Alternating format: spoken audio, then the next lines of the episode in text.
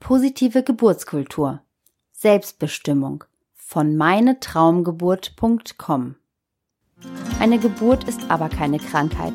Sie muss in den allermeisten Fällen nicht von außen beeinflusst werden. Aber das erleben die meisten im Krankenhaus arbeitenden Fachkräfte nie. Welcher Arzt ist schon bei einer unbeeinflussten Hausgeburt dabei? Außerdem gibt es gerade im Krankenhaus Zeitpläne und Abläufe, in denen manche Freiheiten einfach nicht reinpassen, schlicht unbequem sind oder durch Personalmangel schwer möglich. Herzlich willkommen zu einer neuen Folge von 40 und 8, deinem Vorlesepodcast zu den Themen Schwangerschaft und Wochenbett. Egal ob im Auto, in der Bahn oder zu Hause auf der Couch, wir begleiten dich auf deinem Weg ins Mutterglück.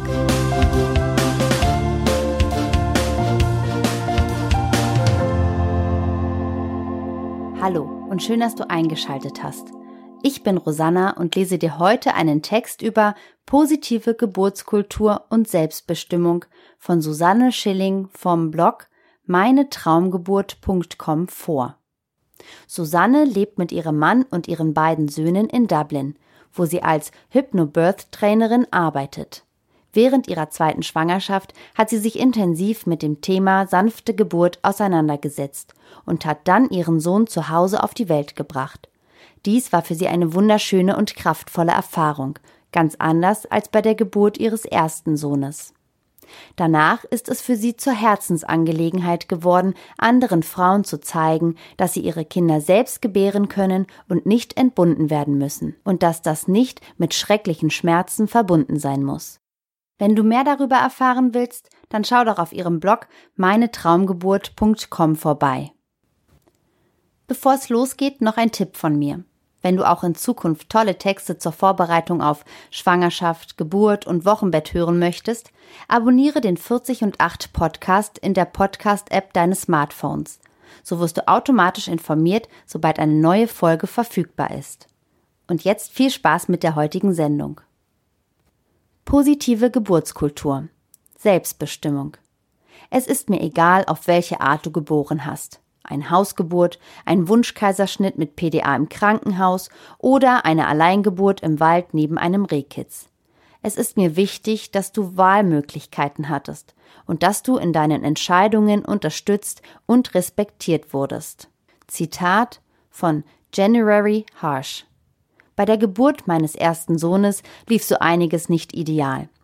Ich sollte liegen, auf der Seite immerhin, aber durch das Liegen kam ich mit den Wehen überhaupt nicht mehr zurecht.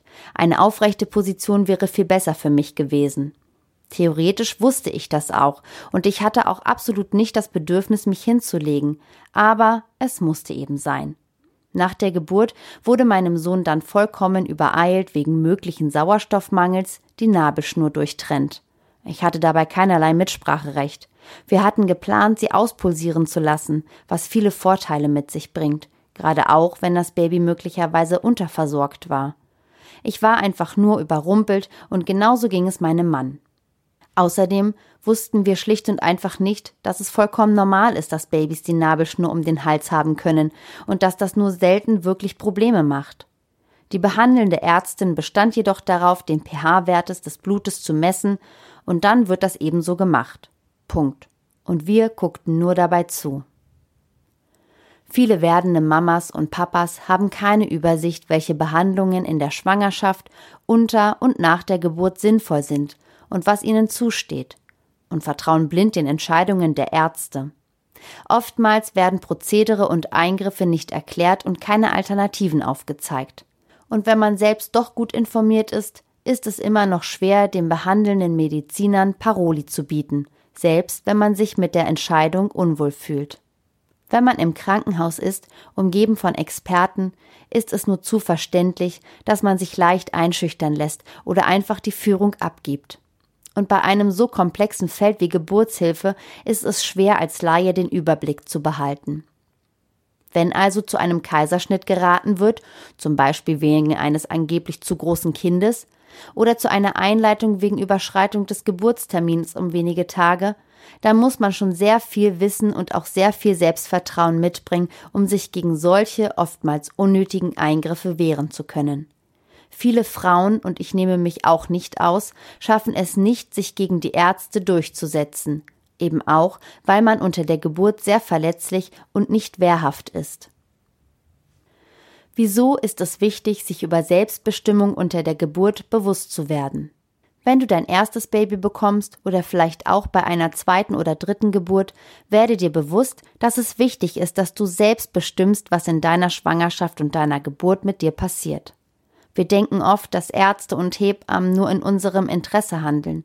Viele Geburtshelfer, ganz bestimmt nicht alle, haben aber ihre ganz eigene Agenda und eigene Motivationen.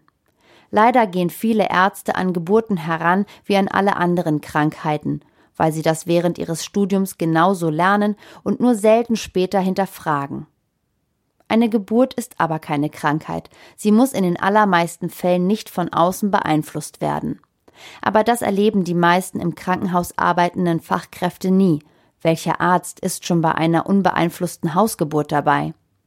Außerdem gibt es gerade im Krankenhaus Zeitpläne und Abläufe, in denen manche Freiheiten einfach nicht reinpassen, schlicht unbequem sind oder durch Personalmangel schwer möglich. Oder aber die Dinge werden so gemacht, weil sie schon immer so gemacht wurden, in einem Lehrbuch stehen und demnach so gelernt wurden. Außerdem sind manche Einsichten, obwohl wissenschaftlich begründet, einfach noch nicht zu jedem durchgedrungen, wie zum Beispiel die Nachteile der Rückenlage oder des eingeleiteten Pressens. Es kann also sein, dass du etwas willst, das dir nicht gestattet wird, oder dass etwas mit dir gemacht wird, das du nicht möchtest. Und ja, auch wenn bei der Kreissaalführung versprochen wird, auf Wünsche einzugehen, muss das später nicht unbedingt eingehalten werden. Mache dir und unbedingt auch deinem Partner diese Problematik bewusst, falls du das noch nicht getan hast. Wissen ist Macht. Gerade, aber natürlich nicht nur, wenn man eine Krankenhausgeburt plant, halte ich es deshalb für ausgesprochen wichtig, dass sich werdende Mamas und der Geburtspartner über Sinn und Unsinn geburtsmedizinischer Eingriffe informieren, um im Zweifelsfall widersprechen zu können. Wer nichts weiß, der kann auch nichts bestimmen. Du brauchst deswegen natürlich kein Medizinstudium zu absolvieren. Es gibt viele tolle Blogs und Bücher zum Thema. Setze dich mit dem Thema vorher auseinander und werde dir klar, was du willst und was nicht. Vertraue nicht blind einer einzigen Quelle, informiere dich umfassend und schreibe dann deine Wünsche in einem Geburtsplan auf. Wenn du komplett unvorbereitet und unwissend in die Geburtssituation hineingehst, dann bist du dem Können und der Einstellung deiner Hebamme und oder des Arztes in jedem Fall ausgeliefert. Und ja, das kann natürlich auch gut gehen.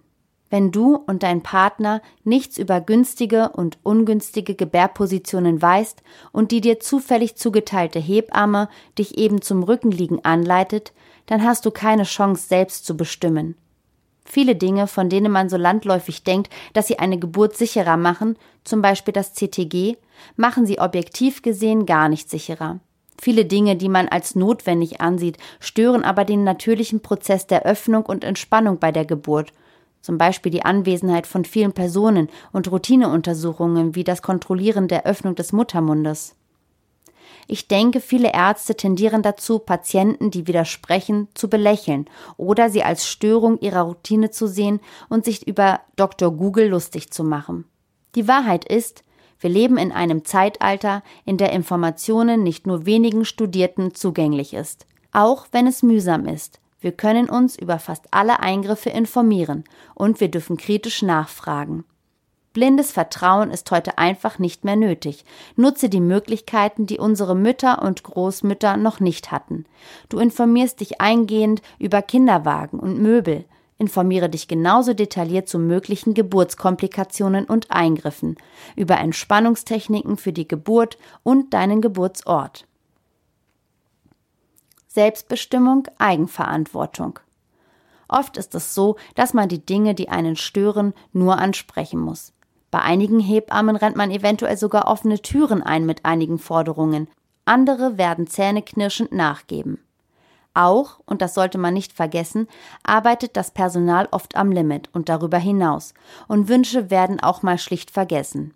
Du musst und darfst dein Selbstbestimmungsrecht nicht an der Kreissaaltür aufgeben. Frage nach, stelle Forderungen. Aber sei darauf vorbereitet, dass du während der Geburt verletzlicher bist und dich weniger gut wehren kannst.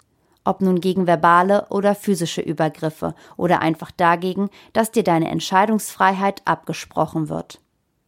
Ganz besonders dein Geburtspartner hat hier eine große Aufgabe, eben weil du dich in einem so emotional offenen und damit verletzlichen Zustand befindest.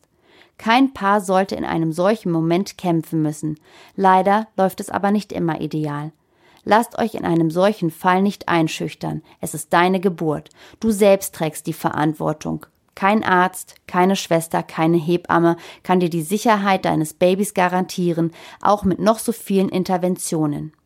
Ob in der Schwangerschaft oder während der Geburt, sei eine mündige Patientin und fordere ein, was dir zusteht. Ein Arzt-Patienten-Verhältnis auf Augenhöhe.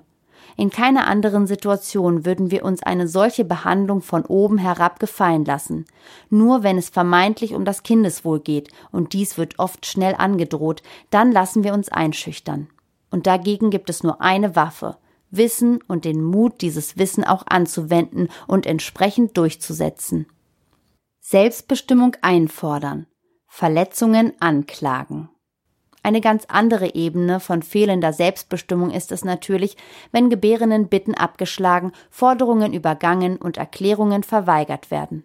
Eine Frau sollte während der Geburt Entscheidungen selbst treffen können, ob sie nur für oder gegen eine bestimmte Intervention sind. Es ist auch kein Konsens, wenn eine Partei durch Horrorszenarien eingeschüchtert wird. Und in keinem Fall darf jemand dich verbal oder körperlich verletzen, auch nicht zum Wohl des Kindes. Um nicht auf Gedeih und Verderb deinem Glück ausgesetzt zu sein, eine Hebamme zugeteilt zu bekommen, mit der du dich auch gut verstehst, halte ich es für wichtig, dein Geburtsteam schon vor der Geburt gut auszusuchen. Wenn wir uns ein Auto kaufen, losen wir ja Marke und Modell auch nicht einfach aus, sondern suchen uns das Auto, was zu uns und unserer Situation passt. Also frage vor der Geburt im Krankenhaus kritisch nach und versuche mehr über die Einstellung des Geburtspersonals zu erfahren. Wie ist die Rate an Kaiser- und Dammschnitten? Welche Maßnahmen werden routinemäßig durchgeführt? Alles das kann dir Anhaltspunkte geben, dich für die eine oder andere Klinik zu entscheiden, solltest du in einer Klinik gebären wollen. Ideal ist es natürlich, die Hebamme schon vor der Geburt kennenzulernen, wie etwa eine frei arbeitende Hebamme. Diese werden leider immer rarer und sind schnell ausgebucht. Solltest du keine freie Hebamme finden, die dich begleiten kann, wäre eine Dula eventuell eine Option für dich. Sie kann dir und deinem Partner helfen, eure Wünsche und Entscheidungen zu artikulieren.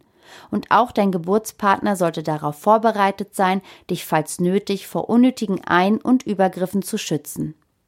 Wenn du das Gefühl hast, dass dir dein Selbstbestimmungsrecht während der Geburt beschnitten oder genommen wurde, dann ist es wichtig, dem betreffenden Krankenhaus bzw. der Hebamme ein Feedback zu geben. Zu viele Frauen tun es einfach als normal ab, wie sie behandelt wurden. Aber es ist nicht normal und es ist nicht akzeptabel, wenn auf deine Wünsche und Forderungen nicht eingegangen wird. Ein Brief zum Beispiel am Roses Revolution Day oder eine persönliche Rücksprache, wenn du dich dazu in der Lage siehst, kann eine Option sein. Die Kliniken brauchen Rückmeldungen von viel mehr Frauen, damit sich die Situation von gebärenden Frauen ändert. Wir sind es den Frauen, die nach uns gebären, unseren Freundinnen, Schwestern und Töchtern schuldig. Für eine positive Geburtskultur. Das war ein Artikel vom Blog meinetraumgeburt.com. Den Link dazu findest du unter 40und8.de slash Selbstbestimmung. Vielen Dank, dass du in dieser Folge dabei warst. Wenn dir dieser Beitrag gefallen hat, abonniere gleich den 40 und 8 Podcast, damit du auch in Zukunft keine Sendung verpasst.